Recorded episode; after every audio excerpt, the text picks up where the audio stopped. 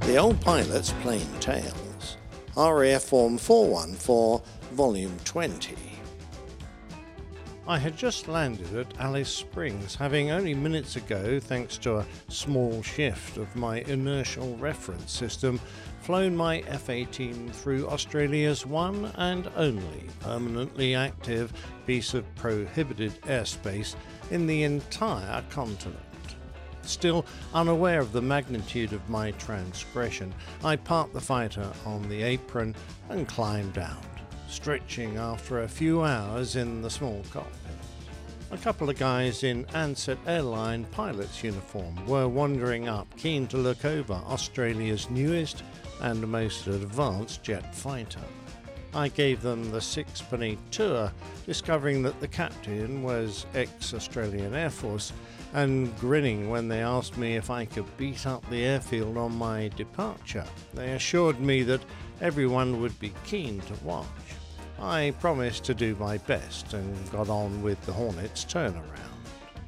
While I waited for the refueler to finish, I watched a couple of heavily built men dressed uncomfortably formally in the heat stride across the concrete towards me, and these guys weren't smiling. Indeed, they looked decidedly hostile.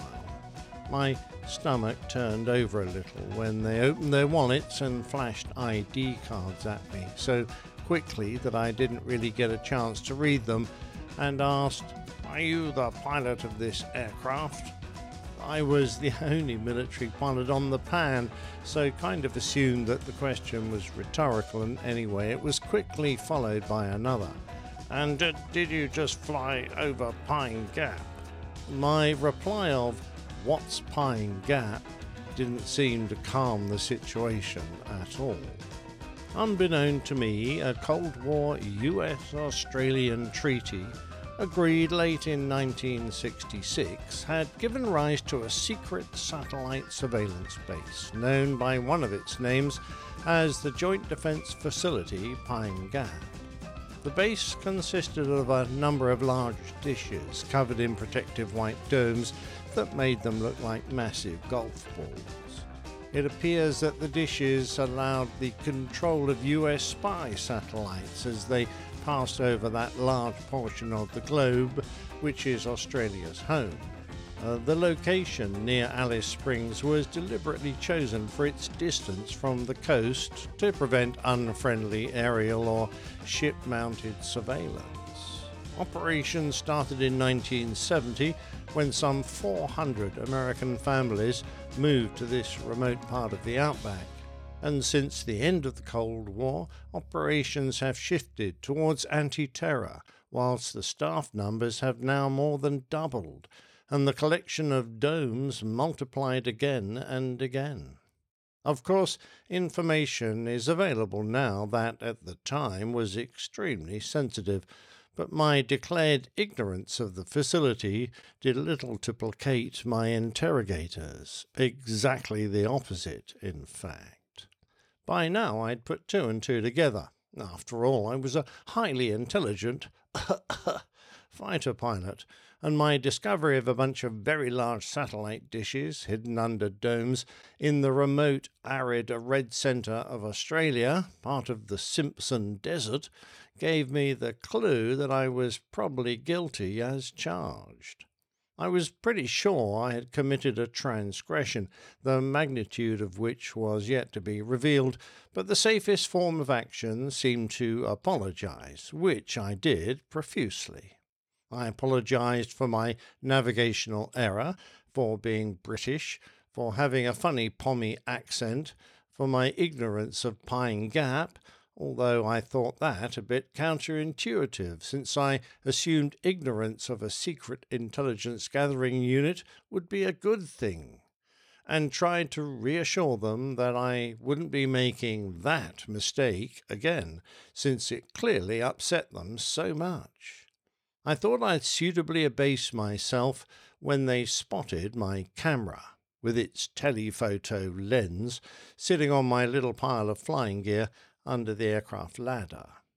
I'd pulled it out of the cockpit to take a selfie at Alice, something I tried to do at every airfield I visited at least once. Any change of heart after my display of earnest regrets was quickly replaced by more grim looks, and they stalked off, as it turned out, to plan their revenge. I duly finished prepping the jet handed my next flight plan over to air traffic whilst asking for permission for a low fly past as part of my departure, and climbed in for the long leg over to Pearce Air Force Base near Perth in Western Australia. I wound up the Hornet, waved to the Ansett guys in their 727, and taxied out. The circuit was clear, so the tower gave me permission for a fly past across the field, and I gunned the aircraft down the runway and off. I eased round in a left 270 and let down to a 100 feet or so, and in full burner ripped across Alice Springs in what I hoped was a suitable demonstration of Australian air power before pulling up and heading off for the long leg southwest to Perth. I took the burners out pretty quickly since I needed to hang on to the fuel. It was a long leg, and I settled into a normal climb. As I left Alice behind, I had a quiet moment of self congratulation for talking myself out of trouble. After all, I was a loyal member of the Royal Air Force with a very high security clearance and now trusted to fly Australia's most advanced fighter jet. Little did I realize that any efforts I'd made in that direction had been rapidly wiped out after my flypast, which the security personnel from Pine Gap had taken to be the Air Force equivalent of me blowing them a raspberry whilst giving them the finger. As the miles ticked slowly by, I realized now that those long transits were a taste of things to come when I would become a dyed in the wool airline pilot. And they lacked coffee and toilet facilities, but I amused myself by shooting down every airliner I came across, uh, at least in the virtual sense, and locking my radar onto the trucks and road trains that occupied the few remote roads that I crossed wondering how their speed trap radar detectors were reacting as I fired a steady stream of RF down at them. Eventually, I let down towards RAAF Pearce, and after breaking into their circuit, landing, I confirmed for them that I was the F 18 that had earlier departed from Alice Springs. I was directed towards a rather special parking spot. The question had given me the hint that my earlier error hadn't been quite put to bed, and this was confirmed as I taxied up to a large reception committee. I eyed them up, noting that they had got some wing commander out of the bar who turned out to be the officer commanding operations, a few military policemen, and several civilians who looked like grumpier clones of the grumpy men from Pine Gap. I had barely slithered off the wing to reach terra firma when the wing commander bluntly informed me that my aircraft had been impounded and was going to be searched. I tried to explain that it wasn't really my aircraft, it belonged to OC 77 Squadron, or perhaps his boss at 81 Wing, but ultimately the Royal Australian Air Force, of which he was a senior member, but my explanation was cut short. So, with a policeman on either side and my arms full of my belongings, I was marched off to an interview room. The men in civis were at no pains to identify themselves, and to this day I have no real idea from which government department they came, and in the case of the quiet ones that hovered around in the shadows, from which country. I had no reason to obfuscate, so explained how I ended up in my predicament several times before they started showing an interest in my photographic gear. They took the film from my camera, some exposed rolls and all my unexposed film, and then searched me and all my gear for any that I might have concealed. I was informed that my aircraft was receiving an equally thorough examination. I was only hoping that they could remember how to put it back together again, as it was my ride home. It took a few hours, but at last I was released and allowed to go. My first call was to the British High Commission in Canberra, but on a Friday evening, all I could do was leave a message with the duty officer. Likewise, my attempts to contact the squadron were fruitless, but more messages were left. A little later, in a hastily acquired hire car, I set off for Margaret River to join my father for the weekend there.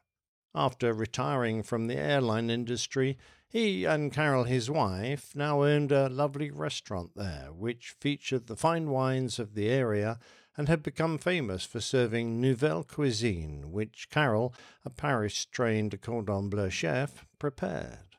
I tried to enjoy their company, but I felt the repercussions of those few seconds over Pine Gap hanging over me like the sword of Damocles. Monday morning, and since my boss was still in the Philippines, I spoke to the 77 Squadron XO, Jono, who just told me to get back to Willie, and then I chatted to the air attache, who said that he would look into my transgression. The folk at Pearce seemed to have successfully reassembled my Hornet, so I took off, bound for Royal Australian Air Force Base, Edinburgh, near Adelaide, about 1,300 miles east across the Great Australian Bight. The Bight, B I G H T, a word that describes an open bay, which in this case was a huge oceanic one, looked like some vast creature had taken a bite, B I T E, out of the bottom of the continent. However, its shape was actually caused when the landmass of Antarctica broke away from what was to become Australia some 50 million years ago. The coastline is typified by an almost unbroken line of rugged cliffs around 200 feet 60 metres high, with some twice that height. The sea has a reputation for storms and rough waves, and it's considered to be something of a marine desert, although it has a high population of sharks and whales. Conditions inland are also hostile, as the Bight forms the southern border of the Nullarbor Desert the surface of which is made from the world's largest piece of limestone, 750 miles or 1200 kilometers east to west. This inhospitable landscape gives rise to little plant life. Indeed, the word nullarbor means no tree. But it is home to the Eyre Highway, which at over a thousand miles has enormous stretches of gun barrel straight road. After refueling amongst the P 3 Orions based there, I continued east across the width of New South Wales back to Willie and home. I sat down with the XO and recounted my tale, whilst he managed to stifle the odd snigger at my expense, but there was nothing much to do except wait to see what happened. I heard that there was some kind of inquiry going on, but I wasn't asked to take part. The aircraft's data recorder was milked of its long line of ones and zeros, and Jono spent many hours trying to piece it all together to establish my flight path. I got a few raised eyebrows from the execs when the parameters of my fly past of Alice were revealed, but no formal admonishment, and as the weeks passed, I began to wonder if it had all been forgotten about. Then Three months later, I got a large brown envelope from the National Security Agency via the Air Force Police. Looking at the red classification stamps that had been put on it and then crossed out, the now declassified contents were apparently considered safe to return to me. I broke open the seal and out spilled a few dozen beautifully processed 8 by 10 glossy photos of my travels up through Mount Isa, Darwin, Uluru, and Alice. As I admired them, I realized just how lucky I'd been that I hadn't given way to the impulse I had to capture a fleeting image of some strange golf balls in the desert. There were few things that happened on the base that I was excluded from, and not just Pine Gap. It turned out there was going to be a day of Oz Eyes only briefings for the operational RAAF officers on the base, which meant that the exchange officers were all excluded and at a loose end. As well as myself, there were a number of other exchange officers at Willie, ones from the US Air Force, US Navy, US Marines, and the Canadian Air Force. Several of us lived on the same street, so we often got together after work, sitting on the curb drinking cold tinnies, whilst keeping an eye on the kids playing in the street. Lifelong friendships were formed. So when we heard that everyone was going to be otherwise occupied, Jack, USAF, Randy, US Navy, and I managed to get hold of a jet each, and we set up a 1v1v1 mission. I always loved this kind of combat, as it was a kind of free for all. Everyone was the enemy, and what's more, we had the pride of our services to uphold. We duly devised some rules. We divided the airspace into a big triangle and drew a side each. Whichever side of the triangle was ours, that side was our safe area, our regeneration zone, and death to any other player who crossed into it. The inside of the triangle was the play area where we could shoot at each other, but were also vulnerable to attack. If we got killed, we had to retreat beyond our sideline to come alive again the ultimate goal being to kill both opponents and be the last man standing. If you couldn't do that, then it was whoever had the most kills. The briefing was a hoot, since there weren't any adults present, trash talk abounded, and egos were on full show. We flew into the play area and got together under the control of our fighter controllers, and the fight was on. Of course, for a while nothing happened, since nobody wanted to be the first to commit. We had all worked out that the ideal situation was to wait until the other two got engaged and then rush in and wipe them both out. It was hard keeping situational awareness since we could only use our radars when heading towards our side of the triangle, and that meant we would eventually enter the play area and be vulnerable. However, patience is a virtue, we all made a few forays in and tried to trade missiles from a distance, but the Sparrow needed a radar lock to guide, which meant as soon as you committed to fire, you lost situational awareness on the other guy. We traded missiles a few times, but as soon as the RWR squawked from the third player, we pumped back into our safe zones to regroup. Eventually, the US Air Force and the US Navy had at each other. I guess they had more long term competitiveness between them, and I got my chance. I came out at low level and engaged the nearest on the beam. It was Randy, and I got him with a winder kill whilst he was occupied evading a missile from Jack. The great thing was you could call a winder kill straight away.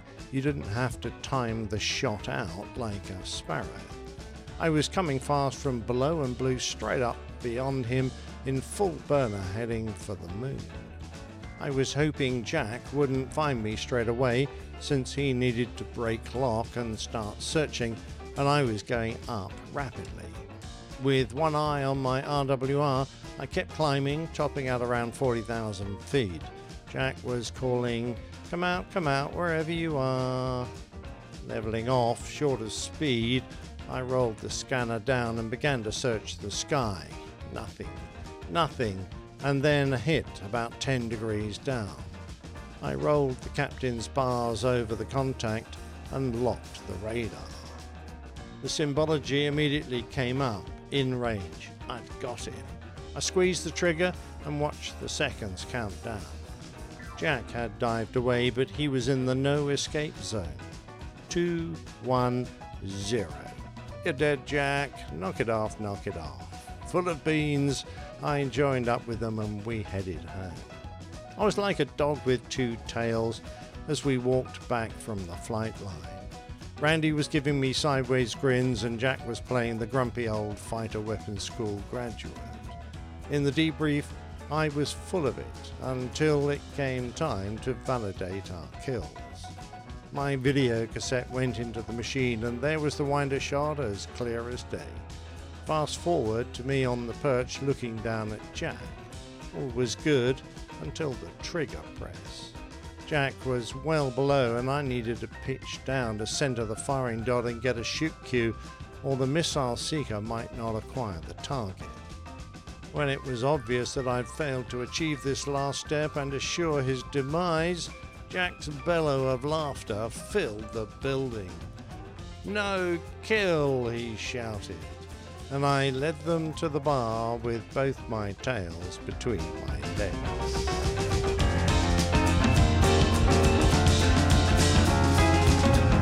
Plain Tales is a featured segment of the Airline Pilot Guy show. You can find out all about that at airlinepilotguy.com.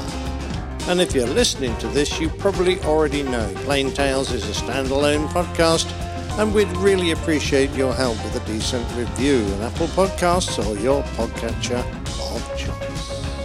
Many thanks for listening.